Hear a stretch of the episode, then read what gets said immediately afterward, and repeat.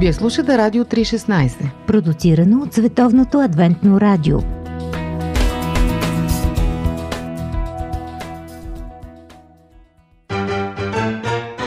Живот! Джобен формат.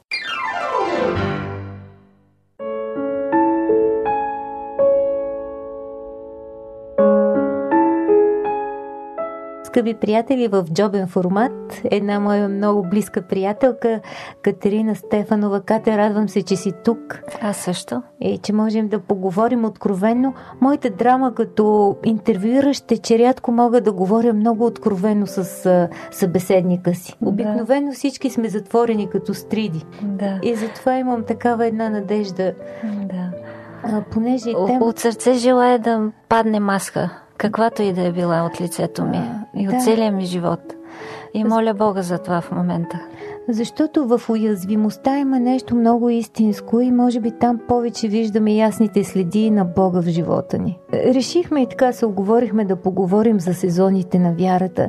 Ти спомняш ли си детството на твоята вяра? Имам много хубав спомен. Един много положителен. Това беше съботното училище и разговорите с Леля Пенка и Леля Лили. Беше тежко време, комунистическо време. И Това е преди... От много години. Аз тази година навършвам 60, значи ние говорим за преди 50 години. О. Даже ми стана страшно. Половин век назад. И повече от 50. Очаквах с нетърпение да дойде събота. И какви бяха тези жени? Които са Те бяха изглежда жени, които ни обичаха на първо място и се чувствахме приети нямахме право да бъдем само деца в групата, майките ни придружаваха, но знам със сигурност, че очаквах с нетърпение края на седмицата, за да отида на съботно училище и да си поговорим с Леля Пенка и с Леля Лили. Много лични разговори са били това. Не, те бяха обикновенно по някаква библейска тема, ама за съжаление се нито една не мога да си спомня. Просто тяхното присъствие на, на вяра – и да, на вяра в Бога. И тяхната обич към, към мене е останала дълбоко в съзнанието ми. А твоето семейство е вярващо семейство, в което ти Да, аз си от трето поколение адвентистка. Живота премина малко трудно от гледна точка на моята емоционалност. Значи ние не разполагахме с много средства в семейството. Имаше доста ограничения, но аз никога не съм си легнала гладна и никога не съм заспивала без обичта на мама и татко и на брат ми по-късно. И в това виждам голяма милост Божия. Но и времената от училищния период имам нехубави спомени. Не можах, не можах да осъзная, че Господ ме обича лично и неповторимо – а борбата и фронта, на който я водих, беше тежък. Да бъдеш различен в това време, да не ходиш в събота на училище да не бъдеш и всички, прият. да, добре, да не бъдеш, да, да не бъдеш прият. Въпреки, че през всичкото време съм се справила много добре с училищния материал, винаги се усещаше от страна на учителското тяло едно неодобрение. Аз почти го напипвах пренебрежение някакво. Да, и не ме ощетяваха в бележки в никакъв случай. Но... Към личността е то някакво. Към, да, и точно към вярата е и моята връзка с Бога и моите по-различни убеждения от там изхождащи. Сякаш си малоценен човек, понеже вярваш. А, да, така съм се чувствала. Даже някой път съм чувала някой от учителите да казват, бе, тя би трябвало да издигне главата. Имаше и такива учители. А тя е вечно така с наведена глава. Там виждам недобра снимка моя в това изказване на тази учителка. А как изгради Притиснено това? ми беше в душата. Всеки понеделник, когато отивах, аз отивах с тяжест там сякаш си виновна за нещо. Точно. И трябваше да понасям окори на ученици, леки подигравки, намеци от страна на учители. Особено в 8 клас, вече в пубертета стана доста тежко. Как компенсира, как изгради самочувствие? Лошото е, че го градях не там, където трябва. А. Ние от, от малки сме така възпитани да бъдем хора на постиженията. Да бягаш бърза талент. Това не може да те удовлетвори отвътре и не може да ти постави краката на стабилна основа. Завърших с отличен успех, продължих същия дух. В университета бях отлична студентка, но това, че не градях на правилна основа своя идентитет, ме разклати до такава степен, че трябваше да прекъсна образованието си в университета. Така по, ли? По болест. А ти Понесах какво? и доста загуби, много тежки загуби. В това време почина баща ми при катастрофа. Майка ми се разболя тежко. Единственият ми брат се разведе, а той беше църковен член. От всякъде се е срутил живота ти. Да. И когато градиш на това какво постигаш, какво можеш, какво имаш като знание или преди Което всичко си като знание, турбичката, да, нали? тогава става страшно. Добре, как премина през Трудно този беше. сезон? Много беше трудно. Платих със здравето си, мога да кажа. Прекъснала си следването. Прекъснах следването. С това продължих още една година, но така и не можах да го довърша. Остана много малко. Семейство, любов, ценности, проблеми, всичко това в семейното предаване на Радио 316 по Пантофи. Скъпи приятели, нашият разговор с Катето продължава в джобен формат.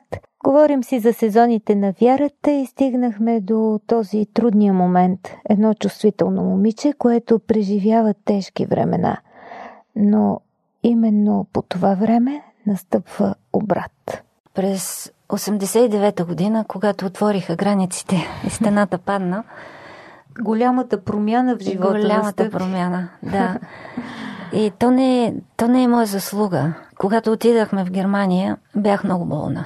Наложи се операция, един много тежък период и се оказа, че болестта ми няма, няма лесно да мине. Тя е хронична и ще трябва да живея с физическата болка и да се справям с нея. Но в този период, толкова тежък и труден, Господ ме срещна с хора, които бяха познали любовта му. Това ме изведе. Изпрати ти ментори.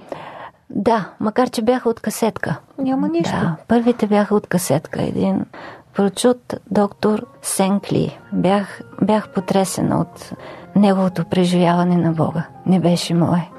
И в първи момент усещаш, че това е нещо велико. Нещо, Като в ступор нещо с изпадаш. което си заслужава да, да, да го разбереш, да, го, да, да, да, го, да стане твой живот. Но си много далеч.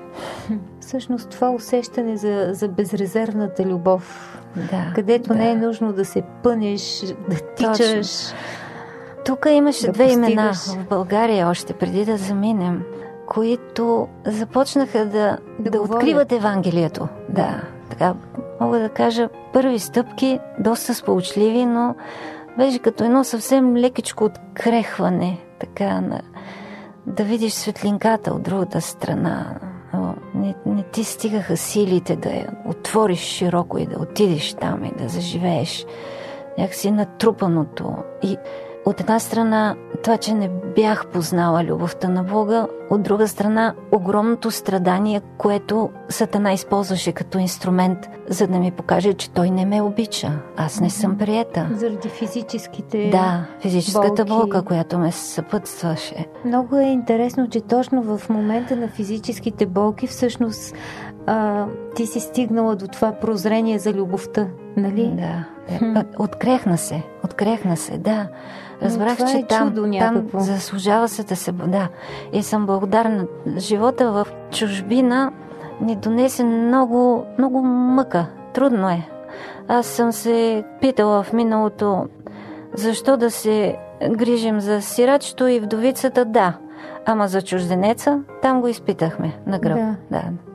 Вие заминавате всъщност с големите промени тук, когато нямаше абсолютно нищо и отиваш на Точно. голо поле. Точно така реално? и почти всеки три месеца бях в полицията, защото визата трябваше да се удължава. Всичко това беше едно много емоционално разтърсващо преживяване в отрицателна Да, насока. тревога, неизвестност. Да, прибавено с това моето физическо страдание, с несправедливостта, която Петю изпитваше на гърба си, Твой въпреки съпруг. огромния си талант. А, не беше така зачетен в началото, според както би трябвало, но търпиш, за да успееш пак. Библейски послания. Истини от книгата, която съдържа най-важното. Едно предаване на Радио 316. Уважаеми приятели, сезоните на вярата се сменят и в нашия живот също е така. Сезонът, когато вярата минава от разума към сърцето. Надявам се, че сте го преживели. Болезнено е понякога. При Катето това настъпва в емигрантския живот. И също в живота на нейния съпруг, който участва в интересни научни разработки. Тя ще ни разкаже малко за това, понеже той не е по приказките и не успяхме да го навием, но ще работим упорито, така че като се върнат да направим интервю и с него. Нашия разговор обаче продължава с катето. Много радост идва от негова страна. Господ го е надарил изключително в областта на, да кажа най-общо, електрониката. Да, инженерните но, науки. Да, занимава се както с хардуер, така и с софтуер. Всъщност той значи, как пробива там? Беше поканен като стипендиант в Свободния Берлински университет. Работеше с един българин, професор, който беше обаче отдавна там. Беше едно изследване за ранна диагностика на рака на гърдата при жените. Mm-hmm. И м- използваха в опитите си плъхове, които оперираха и вътре имплантираха една малка платчица, един чип, да си го представим, който беше разработен от Петю и той излъчваше по радиото вълни, които се хващаха по някакъв начин, рисуваше се една графика, по която показваше как се променя температурата на животното в денонощието, когато му се подава този вирус на рака. И от това правеха заключения, нали? После пък ги лекуваха тези плъхове и пак следяха. То е било експериментално. Да, да. И така, после се наложи да се преместим на 800 км от Берлин, посока дълбоко на запад, на френската граница, един град Заарбрюкен. Там Господ по един необикновен начин намери един човек, шеф на фирма за медицинска апаратура, който го оцени много добре и до ден днешен е там. Много години. Това са от края на 95-та е в тази фирма. Сега там прави електрониката на спринцовки, с които се, най-общо казано, инжектирва контрастно вещество при прегледи с компютър томографии и магнитни резонанси. Той прави хардуера на управлението на тази спринцовка и, и софтуера. Разработва най-новите неща в тази област. Ви твърдо ме убеди, че трябва да го накараме да проговори. С добро или лошо. да. Аз си казах, че в предварителния разговор те познавам повече, но него почти не е просто като твой съпруг, но винаги сте ми изглеждали като хора абсолютно проектирани един за друг. От доста време сте заедно. Какво е важно, а, за да оцелее една връзка истински? Особено когато всичко е много крехко в този свят. Както и мнозина други са го казвали преди мен, но и аз го вкусих. Приятелството. Mm-hmm. Приятелството е изградено на доверие, общуването. За най-дребни, прозаични неща, споделянето. Водите ли дълги разговори? Да, и спорим. Повишаваме глас. Карваш емоции. Да. Но наистина така с помощта на, на Бога и все повече разбиране на любовта му, следваме съвета на Библията до вечерта, преди да легнем, емоциите да са окрутени. Да, и съм благодарна, че е действало. Има нещо специално в партньорството. Започнахме с, с светлия спомен от детството. Какво искаш да остане винаги от това време, невинното? Тази сигурност при мама и при татко. У дома. У дома. Много ти благодаря за този разговор.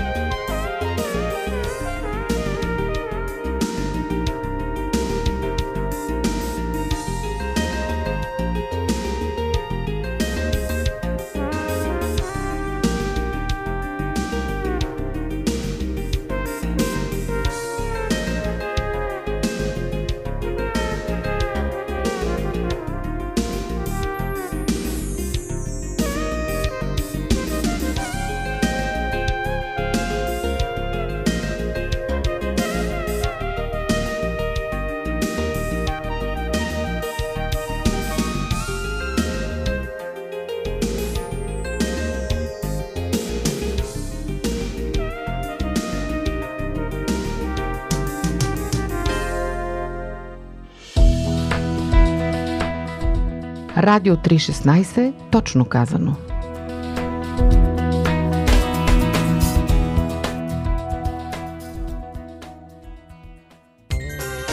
Библейски Нюсвит.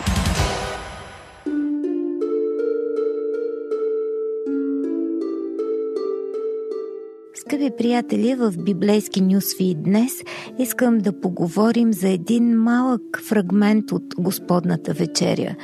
Какво означава да обичаш до край един Юда? Милен Русков е автор, който умее да влиза дълбоко в объркани времена и той е забелязал нещо характерно, което споделя в едно интервю. Когато ситуацията е сложна, малко хора се опитват да я разберат, те просто решават по някакъв начин да функционират в нея, поради което съвсем умишлено отрязват съзнанието си от другите гледни точки и се затварят в своята. И за това казва, той не обичам да давам кратки полуки. Аз пък съм забелязала, че това е голям капан за нас като християни. Често ние си служим с готови отговори, които не стигат до хората и изглеждат някакси повърхностни и ограничени. Наистина животът на Исус е най-голямата космическа вселенска драма и няма как да я представим като малка пиеса в едно действие. Ето от самото начало, от праисторията, разбираме, че космическият баланс е нарушен. И точно за това време е предопределен и Месията. Той е натоварен със своята необикновена задача да възстанови хармонията Бог, човек, космос. И в това преодоляване ние виждаме тази арка на героя, кръста, през който минава Христос. А всички останали събития от неговия живот са едно предчувствие, едно съпреживяване на това най-върховно изпитание, в което се забива и основният въпрос колко ни обича Бог? Достатъчно ли ни обича, за да не слезе от кръста, на който го приковават именно тези, които е дошъл да спасява? Ето така и на тайната вечеря присъства пак тази арка на любовта, която преодолява дори в една отровна атмосфера на подозрения и боричкане, Исус се препасва измива мръсните крака на своето безумно творение, но не за това е въпросът днес. Всъщност това е една много сложна драматургия на тази вечеря, която ни показва толкова много неща. Ние наистина понякога отрязваме различните гледни точки и казваме това, което си знаем, но не си даваме сметка, че там присъстват 13 зрели мъже, а един от тях е Господ. И всеки от тях преживява по различен начин тази вечеря. Можем просто да гадаем какво чувстват повечето от тези братя, а, но има някои моменти в разказа, които сякаш ни допускат в мислите на Исус, които той озвучава тази вечер.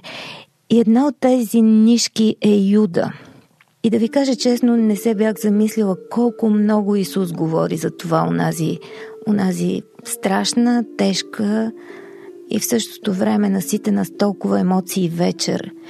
И ето няколко стиха малко телеграфно, когато той взема хляба и благодари, разчупва и дава и казва ето моето тяло, което за вас се дава. Ето ръката на този, който ме предава е с мене на трапезата – защото човешкият син наистина отива според както е определено, но горко на този човек, чрез когото се предава. И после в друг момент, когато Петър се хвърли и казва ти Господи няма да ми измиеш краката, той му казва, който се е окъпал няма нужда да умие друго, освен нозете си, но цял е чист. И вие сте чисти, но не всички. Защото той знаеше онзи, който щеше да го предаде, коментира после Йоанн. И затова рече не всички сте чисти. И по-късно пак не говоря за всички вас, аз зная кои съм избрал. Но това стана за да се сбъдне написаното. Който яде хляба ми, той дигна своята пета против мене. И отново, Исус се развълнува в духа си. Истина, истина ви казвам, гарантирам ви, с други думи, че един от вас ще ме предаде. И учениците се споглеждат, недоумяват, той е онзи, уточнява Исус, за когото ще затопя залъка и ще му го дам. И тъй като затопи залъка, взе го и го подаде на Юда. Всъщност тук усещането е, че се води един явен разговор, който обаче за всички остава таен. Те не разбират за какво става дума, освен този, който трябва да чуе. Юда знае за какво става въпрос толкова ясни послания получава през цялата вечер. И аз понякога забравям именно това, че Исус обича Юда. Той е прекарал с него три години повече даже. Ежедневно са били толкова близки, толкова заедно.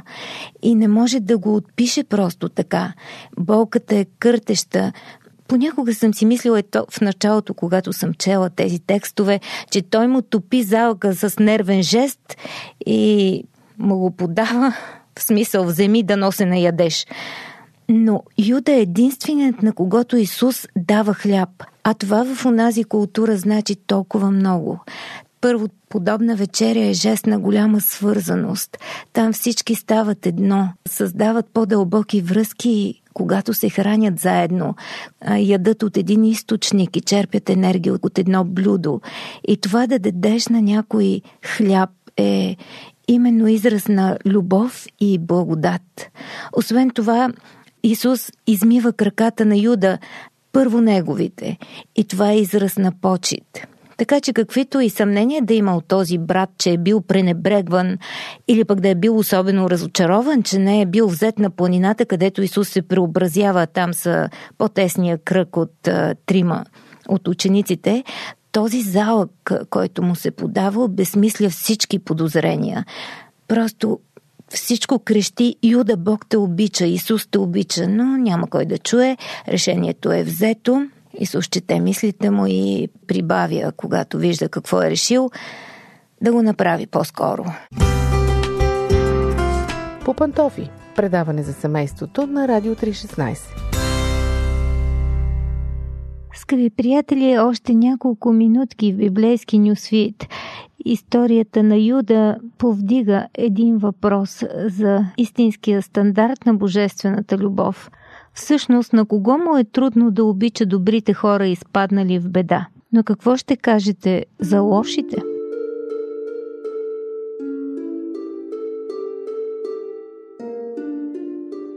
Осъзнавам, че някои хора схващат Божията любов по-дълбоко от мен. И това ме вдъхновява и ме насърчава. Такава е историята на Семра – Прочетох я във Фейсбук. Тя е българка, която говори по-добре турски. С мъжа и отиват на горбет в Англия. Там попадат в лапите на сънародник, ръбовладелец. И следват дни на експлоатация и мизерия. Едно много талантливо, модерно момиче на християнка записва тази история и споделя във Фейса. И тя казва какво изподеля тази жена – за мизерията, за страданието, за борбата за оцеляване, за унизеното достоинство, за интелектуалното купуване на знание, не тяхното е това на дъщеря им. И най-сетне те в един момент успяват да се откопчат и да се приберат от дома. И жената споделя на това момиче, Мария се казва, своя грях. Мислила съм си, казва тя, колко силно искам Аллах да ми даде че да се срещна точно с този човек и той да бъде изпаднал в голяма беда и да няма от никъде помощ. И тогава, казва тя, ние да го срещнем и така случайно. И тук прави кратка пауза, в която Мария си мисли, че знае какво ще последва. Ние да го срещнем, да да му помогнем. Той от нас добро да види. Е, това вече е друга любов любовта, която преодолява грозната страна на този, на когото я даряваш. Също както Исус я дари на Юда.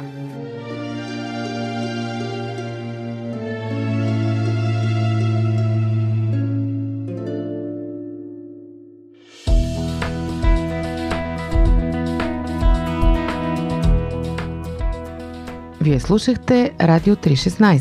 Сайт 3-16.bg